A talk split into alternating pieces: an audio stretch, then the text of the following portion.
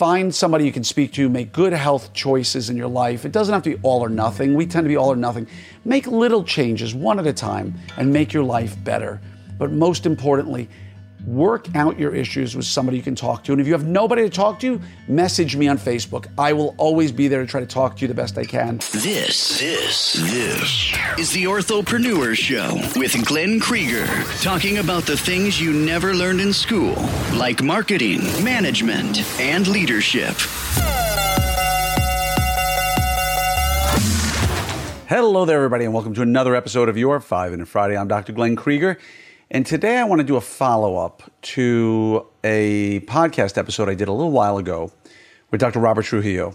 And he's an orthodontist who's also a life coach. And it's arguably the number one most commented, responded to, messaged episode of the Orthopreneurs podcast that we've ever done. Now, It, for those of you who haven't seen it, definitely go back and listen to it. It's a little bit long, right? I think it's about forty-five minutes or so. But there's something going on in orthodontics today that wasn't going on ten years ago. It wasn't in dentistry twenty or thirty years ago. Um, life is tougher. Okay, let's be honest. Finding good team members is become nearly impossible if you don't already have them. Um, leading culturally as a As a culture warrior in your practice can be difficult because millennials and Gen Zs uh, may react differently to Gen Xers and older than that. And even millennials and Gen Zs are having a hard time communicating because of the way they were brought up.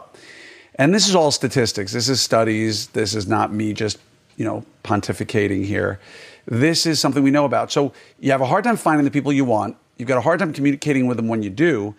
The workplace culture has been as bad as it's ever been, where people just, you hire them and they don't show up the next day, um, or they just leave because you looked at them the wrong way.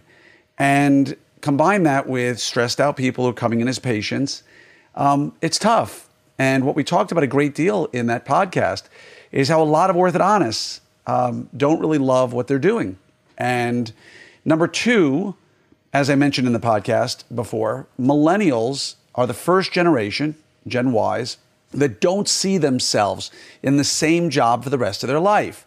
Now, that may not apply to you if you're a millennial, but the overwhelming majority of millennials go work for a company, work for two to four years max, maybe five, and then are ready to go on to the next job. The idea of retiring after thirty years with a gold watch is arguably as unappealing to any millennial in the workplace as hitting them in a toe with a hammer.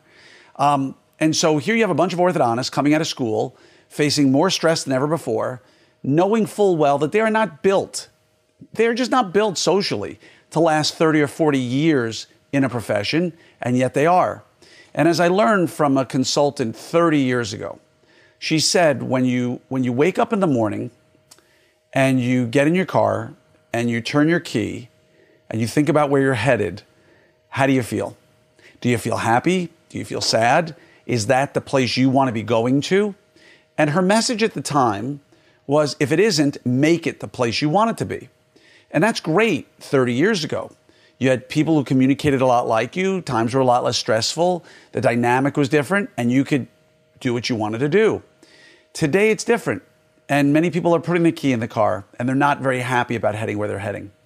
And so there are many great offices out there with some of the best cultures I've ever seen who continue to lose team members. And so with a looming recession, Um, economic issues, there may be more people going back into the workplace. However, I just, I, I want you to just do one favor for me. Focus on your mental health. That's all I'm asking. That's the whole point of all of this. All of that preamble was simply to get you to the point to focus on yourself. You need to. If you're one of the very rare individuals who says, ah, I don't need help, I'm stable as can be, I got an amazing social network, I'm good, I, I don't need any help, I call B S on you. Um, I worry almost never. Uh, I'm fifty-four, almost fifty-five years of age. My mood doesn't swing much as much as it used to, and I'm pretty easy at, at letting things bounce off of me, and yet I still have a coach. I still had been in therapy, all right? I'm not saying I'm an advocate of therapy per se. I'm not saying an advocate of coaches. I'm saying I'm an advocate of you having somebody you can talk to every day who can help you through things. And I, I'm reading some great books on the subject of longevity, on mental health. And one of the things that there's a great study done, I think like nineteen thirty-eight at Harvard.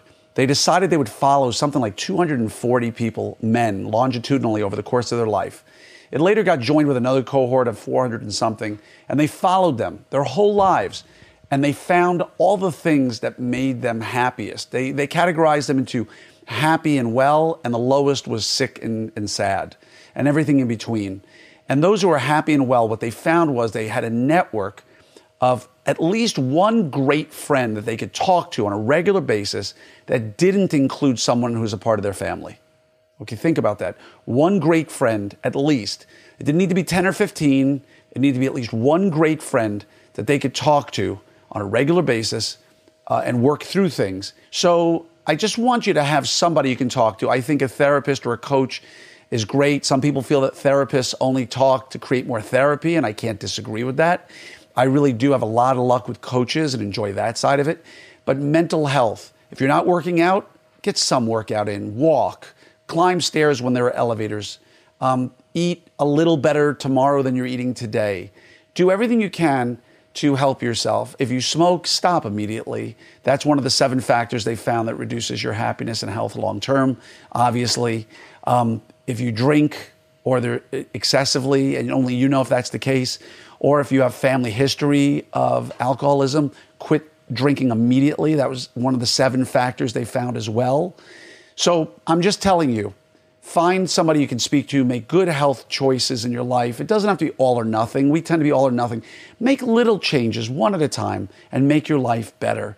But most importantly, work out your issues with somebody you can talk to. And if you have nobody to talk to, message me on Facebook. I will always be there to try to talk to you the best I can. But just find those people in your lives.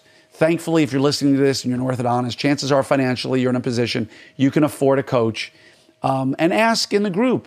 If you're on Orthopreneurs, ask them. Anybody got a great coach? And remember, there are entrepreneurial coaches, like I've used Dori Clark in the past. Uh, there are coaches who will help you talk through things, which is great. There are marketing coaches, uh, like I've used Todd Brown or Russell Brunson. You need to find a coach who fits what you need in your life. And I'm not talking about business now. I'm talking about personal wellness and how you get to where you want to be. And there's good people out there. So um, much love to each and every one of you. Please reach out to me if you need anything at all. I'm always here for you. I just want to wish you an amazing day.